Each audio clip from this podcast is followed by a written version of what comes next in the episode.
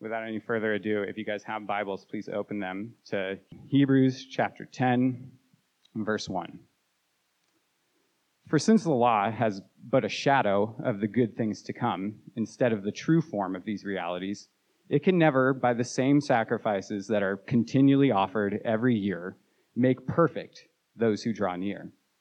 Otherwise, would they have see, uh, would they not have ceased to be offered, since the worshippers, having once been cleansed, would no longer have any consciousness of sin? But in these sacrifices, there is a reminder of sins every year. For it is impossible for the blood of bulls and goats to take away sins.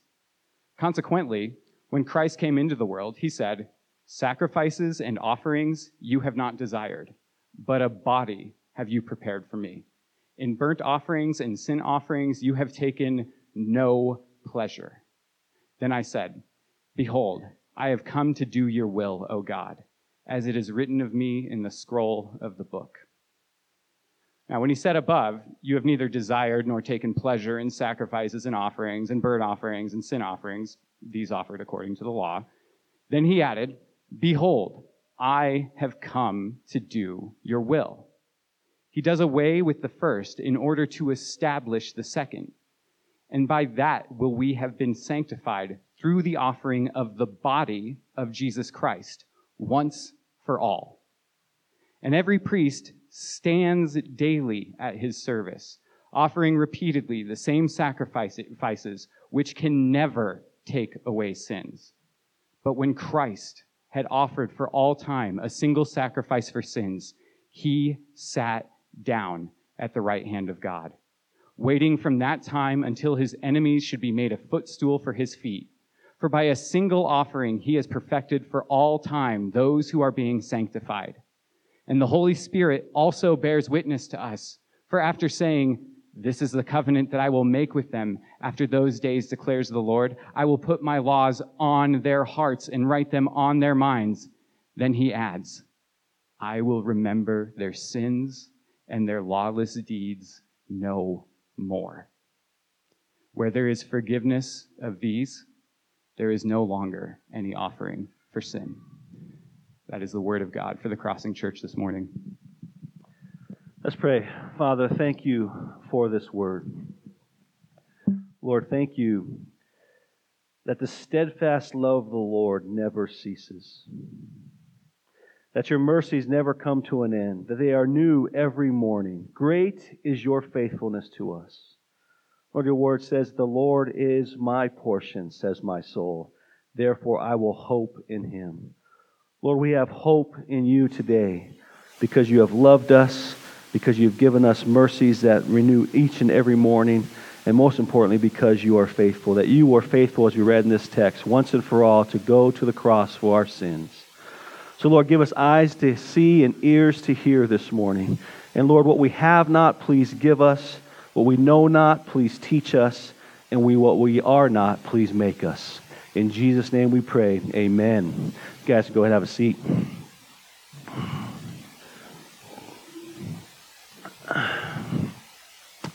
Well, there are very few things in this world that scare me, that I'm afraid of. But there is one thing that I had to do five times, or in the process of doing five times, that scares the death out of me. And that's teaching my kids how to drive. it is some of the hardest, scariest, again, nerve wracking things I've ever had to do. I got my fifth one, uh, Madison, almost done. She's doing a good job. But with every single one of them, um, it's been scary. I almost would rather free swim with a great white shark than teach my kids to drive. Right? Almost. Almost. Okay, can I get an amen from parents who have taught their kids to drive? Raise your hands if you're with me, right? Amen. Amen. Uh, again, I'm finishing up with Maddie, and, and with Maddie as well as all of my kids, there have been some crazy moments. One, we've almost hit parked cars in our neighborhood, you know. Uh, two, we've driven on the sidewalk a couple times and not the street. Taylor, um, pastor's kid, you're gonna get thrown under the bus. It's just part of the job, right? Part of who you are. But again, it's it's scary. It's scary. Now, and I look out amongst you and I know the hordes of little kids and kids we have coming up through here, and all I can say is start praying right now, right? But let me give you some advice. Let me, let me, let me give you some advice on how to, to teach your kids how to drive. To teach your kids how to drive, you have to do it over and over again. What I mean do it is drive. You have to drive over and drive over and drive over again. Kids learn how to drive through repetition. Through repetition. And repetition is the key to learning anything, is it not? Um, to, to get in shape, you have to repeat a certain cycle, workout, get the heart rate up, eat certain kinds of food, right? To learn how to paint, you have to have the repetition of painting. If you want to learn an instrument, you have to have the repetition of practicing that instrument. Repetition is the key of life. If you really want to get better at anything, you have to have constant repetition. And we all know this to be true. Well, the last several weeks we've been going through Hebrews, basically the end of chapter 4 through chapter 10 today. And if you want your sins forgiven, if you want your conscience cleansed, if you want to obtain eternal life, repetition is not the answer. That's one thing we've learned throughout these chapters. Repetition, repeated sacrifices is not the answer. The answer is the one time sacrifice given to us by Christ Himself. And that's the good news for you and me this morning is that we live in the new covenant, mediated by a greater high priest who executed a greater once in law and for all sacrifice. And because of that, we can have confidence this morning that when the Lord says He will not remember your sins, your lawless deeds anymore, we can be confident that that is true because of what Christ has done once and for all. And there's no greater news in the world for you and me this morning than that. And so let's dive into our text this morning. Um, first, we see repetition for the forgiveness of sin is not the answer.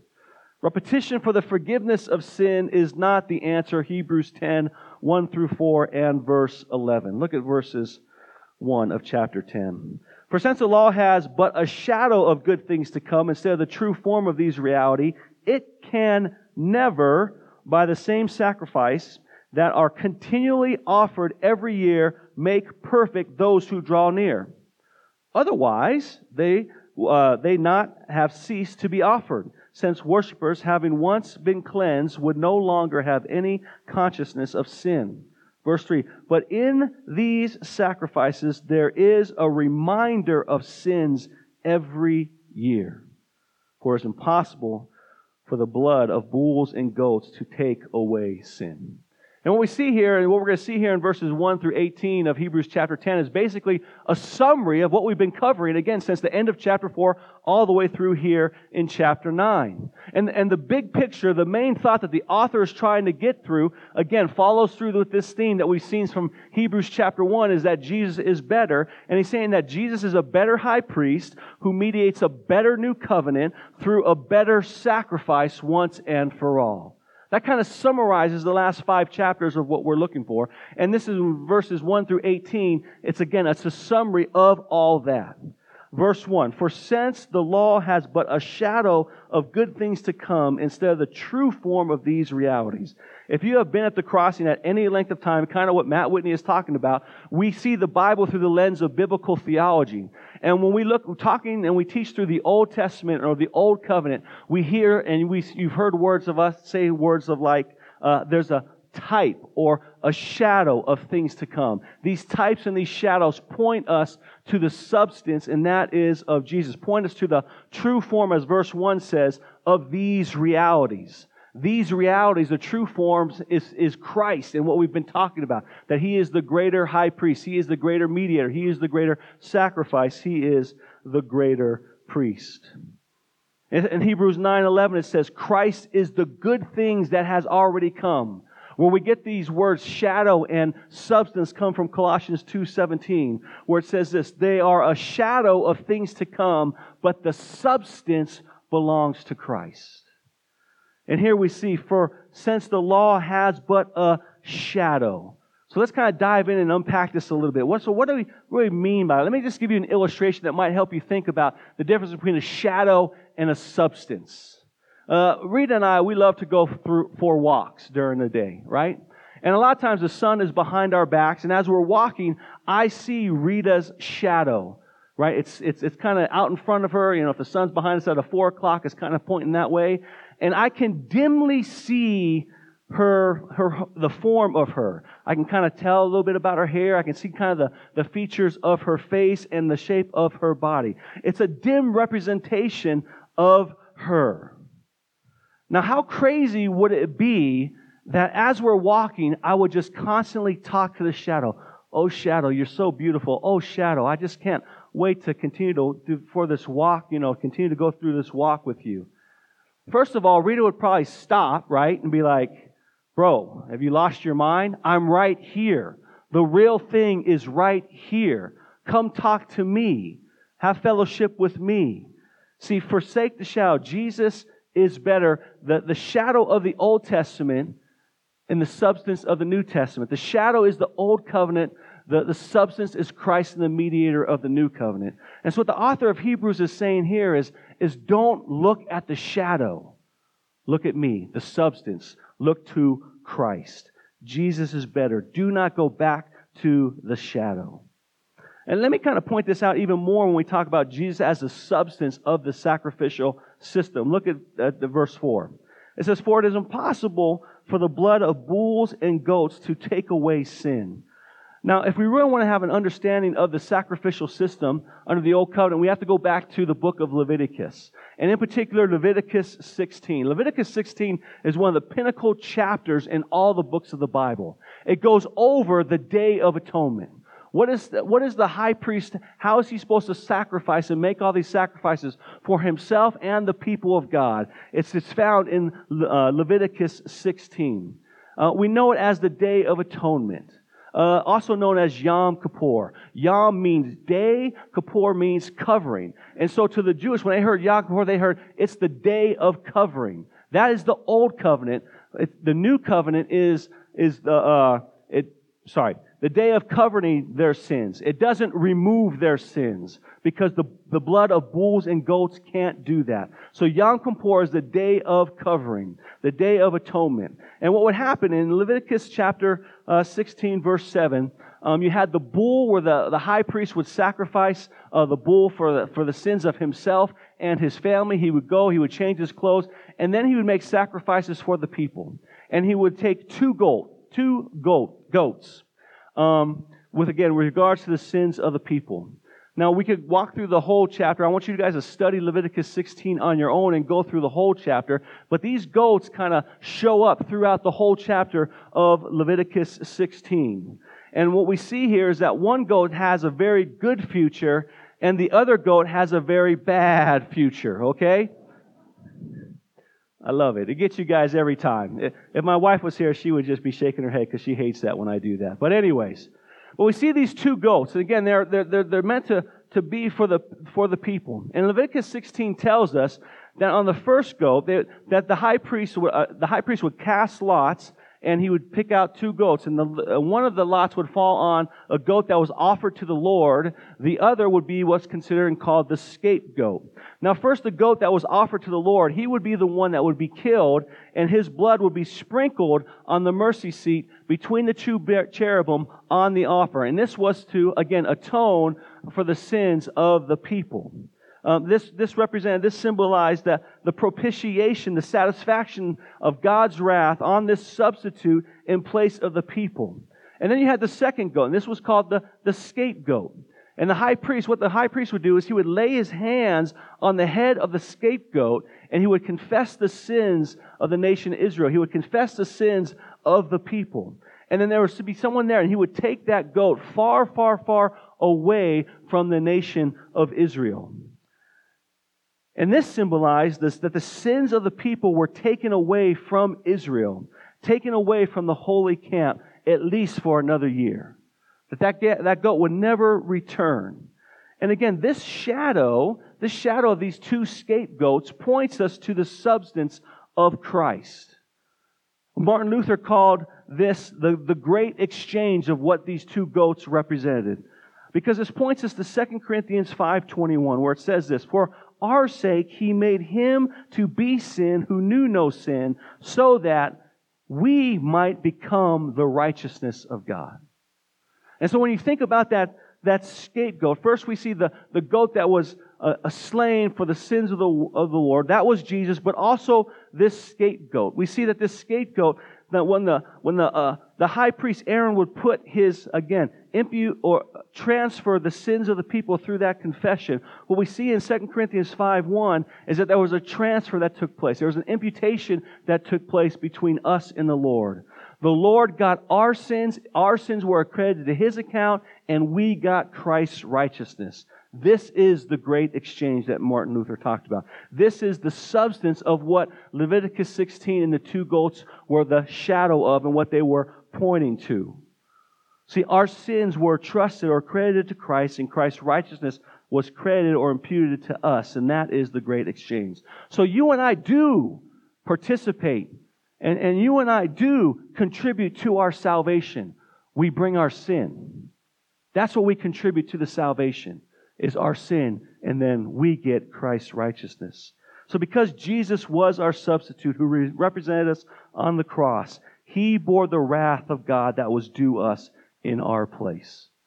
That's what the, the uh, diving a little bit deeper when we're talking about the, the subs, the, or the shadow of the Old Testament law, the shadow of the sacrificial system. It points to the substance of Christ.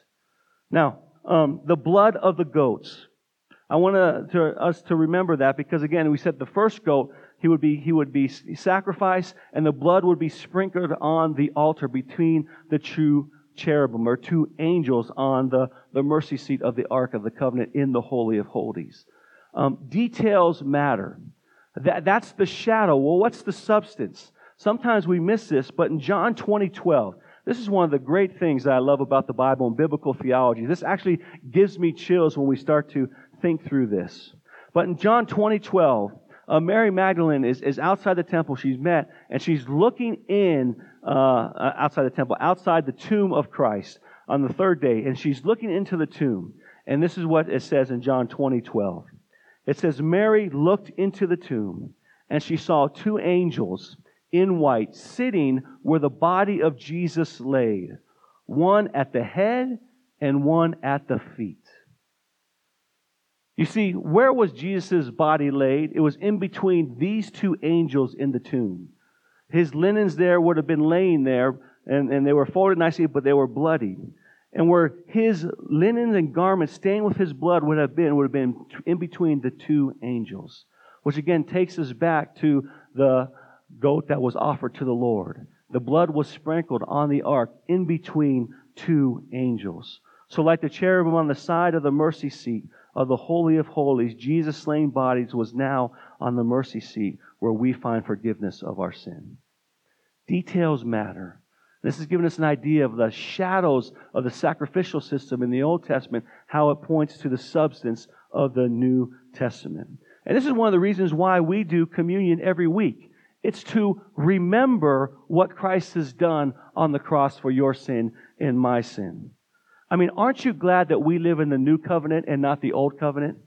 Aren't you glad that you don't have to come to this building for me to sacrifice a goat on your behalf and then sprinkle its blood on the altar and then sprinkle it on you? Aren't we glad that we have these two, um, the blood and the wine, these, these physical reminders of the representation of what Christ has done for us? It's a remembrance of what Christ has done for us rather than the repeated sacrifices of the Old Testament. Aren't you glad that we don't have to make a pilgrimage to Israel each and every year? Aren't you glad that you don't have to bring your own goat or your own bird or your own whatever to, to, to take to Israel for the sacrifice of your sins? Aren't you glad that we live in the new covenant? Aren't you glad that we live in the substance of the things rather than the shadow? So, this is what we see. We see that the substance makes a once and perfected sacrifice. And that is the answer for the forgiveness of our sins, which is our second point. A one time perfect sacrifice is the answer for the forgiveness of our sins. And we see this in Hebrews 10, uh, 5 through 10, and 12 through 18. Now, in Hebrews 5 through 10, this focuses on Psalm 40. Psalm 40 is quoted in this, in these verses over and over again. Psalm 40 is a declaration by King David that God ultimately doesn't want sacrifices. He ultimately, what pleases God is not the blood of the bulls and the, and the goats, but what, what's, what pleases the Lord is a, is a obedience, is a willing heart.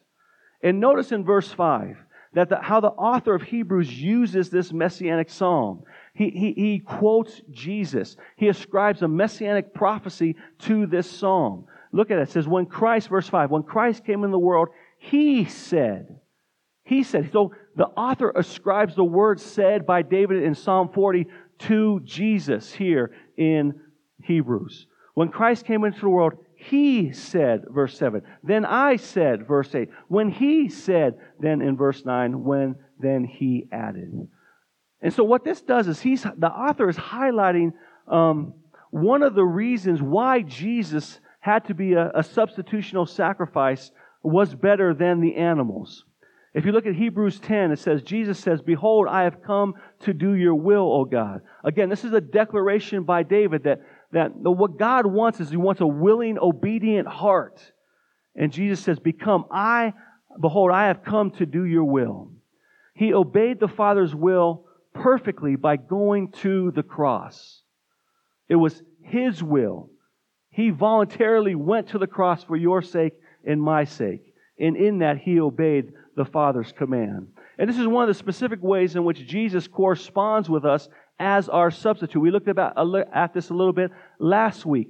Uh, now, last week we saw that Jesus corresponds to us by our nature. He became man. He became human. Here he corresponds by us with his will. You see, an animal doesn't willingly go to sacrifice for you and for me. But Jesus willingly went. That is what separates and makes Jesus' sacrifice more perfect than that of the animals. Because Jesus had a rational, volitional will to go and be our substitute. He said, Here am I. I have come to do your will. Only one man, I love how one guy says it. He says, only man who is rational, volitional, and responsible being can serve as a proper equivalent to and substitute for men. Hence the incarnation, whereby the Son of God assumes our humanity, so that as man he might offer himself in the place of our fallen humanity.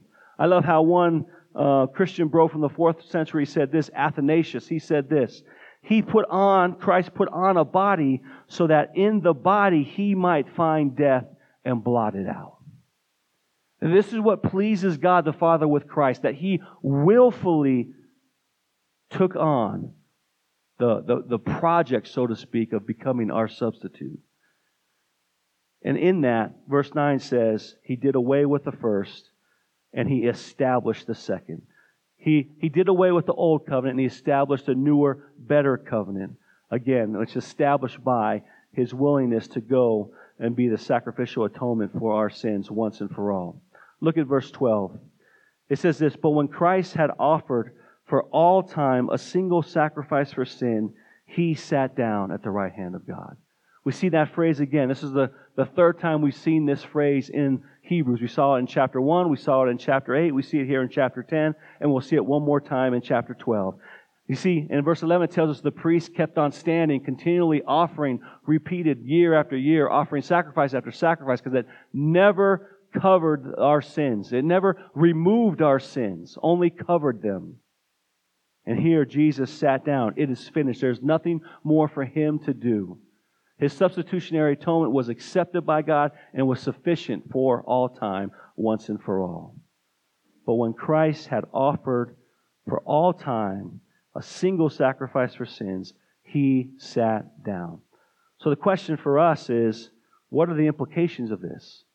We've been hearing about this over and over again for the last five chapters. What are the implications of this? And let me just give you a couple. One, for those who have put their faith in Christ Jesus, they have repented and trusted in Christ, in His life, His death, His resurrection, the, in the atoning work of His sacrifice, and for those who have not put their faith in Jesus.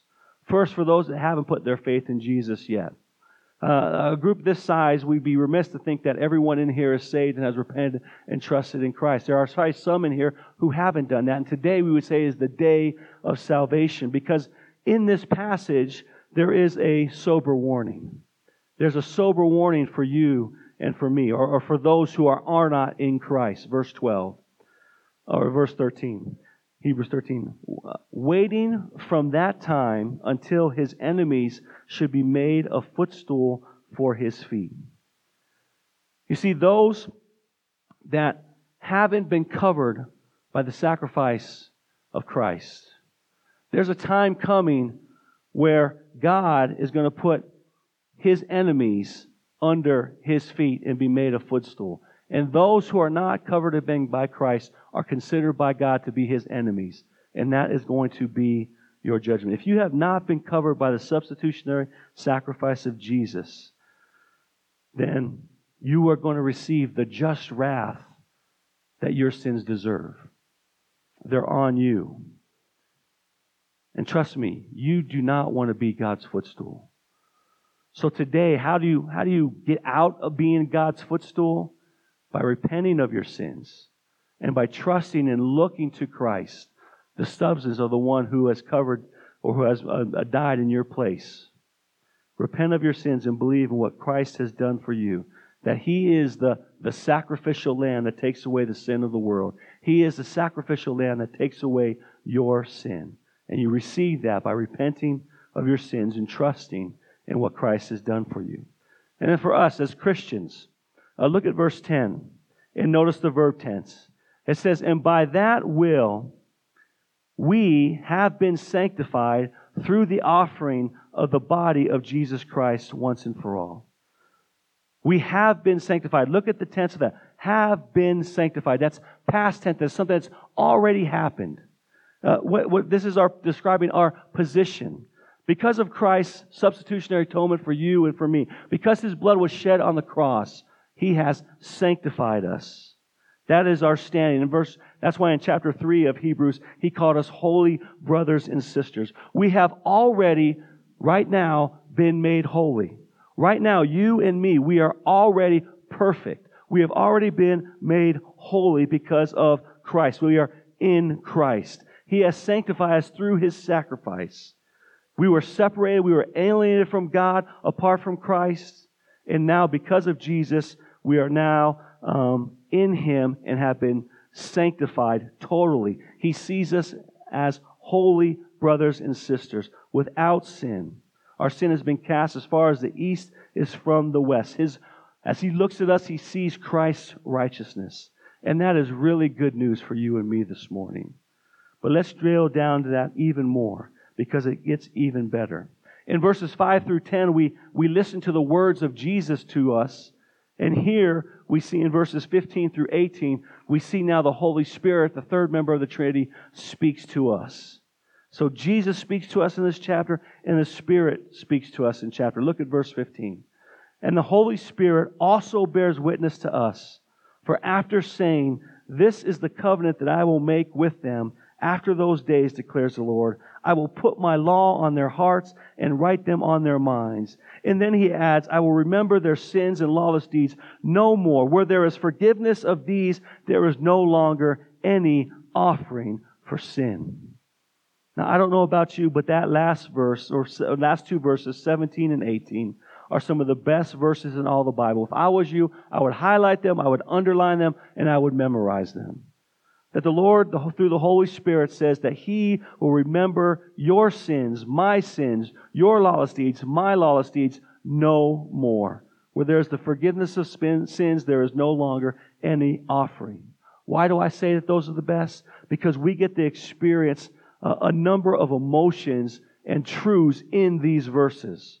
Uh, we get to experience them deep in our souls right now. We get to experience the security because this covenant is that I will make with them, declares the Lord. This covenant is based on the Lord, on His word, on a, He can never lie, on His faithfulness, where He's 100% faithfulness for his, with His words and His promises.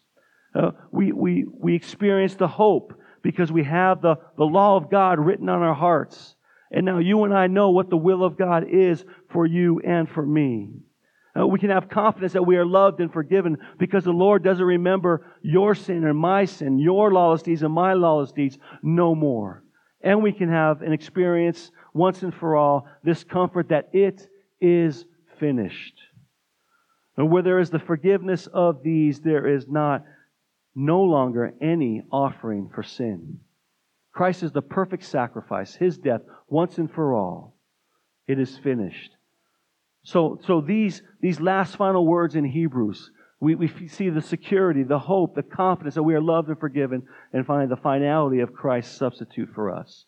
Truly, those of us in Christ have crossed over from death to life and are covered in the perfection of Jesus. So let's focus our attention, in the remaining minutes we have left, on verse 17. I will remember their sins and lawless deeds no more. We are totally forgiven. Forgiveness is one of the pillars of the new covenant. Some, some would even say, maybe even from our perspective, we might even say that forgiveness is the heart of the gospel, is the heart of the new covenant. So, what does it mean that God will not remember our sins and lawless deeds anymore? One thing it doesn't mean, it doesn't mean that God is forgetful. He's not a forgetful God. I, on the other hand, am, am forgetful. Maybe some of you are forgetful. And the older you get, it seems like the more forgetful we become. And I feel this uh, effects of losing my memory uh, over and over again as I get older. And I probably got it from all the dings I had playing in sports, right? But one of the reasons why I love my wife, among others, is that she still has a great and sharp memory. And we'll be sitting, we went out last night to celebrate Valentine's. By the way, men, Valentine's is coming up on Monday. Uh, we went out and celebrated it this past week, and, and we're just sitting there talking, and we're just, we just kind of, every time we go to Valentine's, we just look over our life and just say, like, man, the Lord has been good. We've had some of our moments, we've had some ups and downs and some all arounds, but the, the consistency is the Lord has been faithful and good and true to his promises to us. And we started talking about uh, a little bit about our kids. She's like, Do you remember when, you know, JT was five years old and he did this, this, and this? And I'm like, No, I don't remember that. But that's why I love my wife, because she remembers that. Mine's like a steel trap. And, and I'm forgetful. And every now and then we, we break out the memory boxes of the things that we have stored over the last year since we've been since we've been married. They're up in the attic, and we'll break them out. And sometimes we'll we'll have the kids with us, and we're going through the pictures of when Rita and I were, you know, little shavers. Well, she wasn't a little shaver; I was a little shaver, and we were growing up, and our kids are looking at us like in in middle school. And in middle school, they're they're seeing me, and they're like, "Dude, Dad, you had a mullet. You know, I had this sweet mullet, feathered hair. You know, looking good. I had the acid wash jeans, pegged with some nice deck shoes. Any of you guys know what I'm talking about in here? Raise your hand. Yeah." And then they look at pictures of my wife where she had the big hair, where it took about 10 bottles of Aquafina, not Aquafina, uh, Aquanet. Aquafina's water. Aquanet, man, I'm, I'm, struggling today. Forgive me. I'm still, I've been a long week. Um, Aquanet just to keep her hair up. Uh, right? We, we, we forget those things. We need reminders. Well, God is not forgetful. He's not forgetful like we are forgetful. God does, in fact, remember. He remembers all things. And we should be grateful for. We, we should be especially thankful that He remembers, again, His promises to you and me. He, we should be thankful for that He remembers on what His Son Christ has done for you and me in His substitutionary atonement. He remembers these things. But when it comes to our sins, that's another matter. He does not remember if you're in Christ. I had a good story this week. I read a good story this week. It was about a young man who was having visions of the Lord. The Lord was, was kind of speaking to him through some visions. And one of his friends asked him, the next time you have a vision or you're talking with the Lord, please ask the Lord of the past sins that I still need to confess. And his friend said, You actually want me to ask Jesus about the sins that you have committed that you still need to confess? And his friend said, Exactly. Please call if anything happens. So about a week later, you know, he, he calls his friend and says, Hey, I had another vision of the Lord, and and the friend asked, Well, did you, did you ask what I did you ask him what I asked you to say to him? And he said, Yes. And his friend just kind of leaned in. He said, well, what did he say? With anticipation. His eyes were narrowed. He was focused. What did, what did Jesus say? And his friend says, These were his last words. These were his exact words. I don't remember. See, gospel joy happens when men and women accept with an unwavering trust that their sins have not been have not only been forgiven, but also not remembered anymore. They've been washed away by the blood of Christ. Uh, it says here, been forgiven, but not also remembered. We might say we're forgiven and forgotten. I love how Charles Spurgeon says this, talking about this. He says, The Lord makes a clean sweep of the whole dreadful heap of our sins. They are all driven away at once by one stroke of his almighty mercy. And this is the very joy and the glory of the gospel absolution. The believer knows that his sins are not in the process of being pardoned, but they are actually pardoned at this moment. No remnant of our sin remains to be dealt with in the future. The whole mass is put away. That's what we're talking about here. God does not remember your sin. He for, chooses not to remember. This is a game changer for your walk and my walk. Do you believe this this morning? I mean, do you really believe this this morning? That God is not sitting here waiting for you to mess up to bring out some past sin to be like, gotcha, I knew you were going to go back to us because what you did before. He's not holding it over your head. No, He does not remember your past sins. You are totally forgiven. You are perfect, holy, pure. Do you believe that this morning? What would happen if you if we all like really truly grasp that this morning? How would it change our walks? How would it change the way we respond in relationships? How would it change the way we would when we sin? How would it change our hearts if we truly understood and believed this? I think it would make a massive difference. A massive difference. But let's even take this forgiveness we have in Christ one step further practically. Again, we say that God does not forgive. God does, sorry, God does forgive and forgets. He remembers our sin no more and means he will never again bring up our past sins and hold them over our heads. In Ephesians 4:32, we are to forgive as Christ has forgiven us. We are to forgive as Christ has forgiven us. I don't have time to go into the, to the depths of this, but we are to forgive one another as God in Christ has forgiven you. That means that you and I don't hold past sins of our spouses, of our friends, of our family members, of our coworkers over their heads if we have forgiven them. You see, one of the most destructive things that we can do in a relationship is forgive but not forget. But we have the, the Holy Spirit that indwells us. We have God's Word that informs us. And we have a God who has forgiven us and doesn't remember our sins, and He calls us to do the same. He calls us to do the same. Forgive and forget. That is what gospel forgiveness is. And it's tough, isn't it? It's tough. We have to battle with this on a daily basis. But this is our desire to to, to forgive as God forgives us and our sin. That we want to not remember or hold sins over our spouse, our friends, our family. We want to forgive one another as Christ has forgiven you. Well, this is the summation of Hebrews 10 1 through 18. What we've seen is that when it comes to saving a soul, when it comes from paying for our sins, repetition is not the key but a once and for all substitutionary sacrifice, the substitute of Jesus. And this is what we've learned over these last four chapters, maybe to sum it up. What we've learned is that Jesus is better.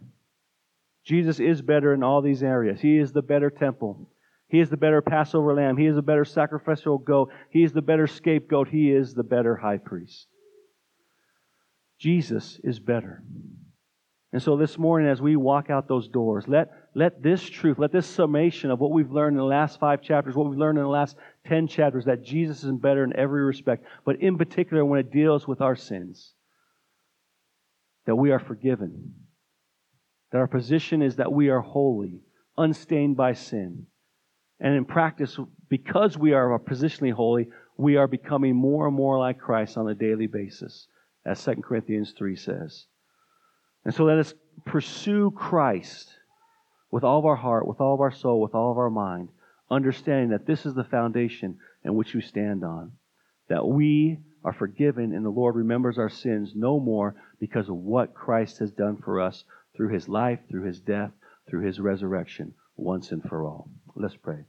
Father, thank you for this summation. Lord, we're just thankful again for your life, your death, and your resurrection. We are thankful for your substitutionary sacrifice. We are thankful that we have a whole Old Testament, these shadows of, of people, of, of, of sacrifices, of places that point us to the substance, that point us to Christ. And so, Lord, we're about to, to take communion. And we take communion because, again, it is the declaration of the substance of the sacrificial lamb of God who takes away the sin of the world in the Old Testament. And so, Lord, thank you for, again, this day. Watch over us.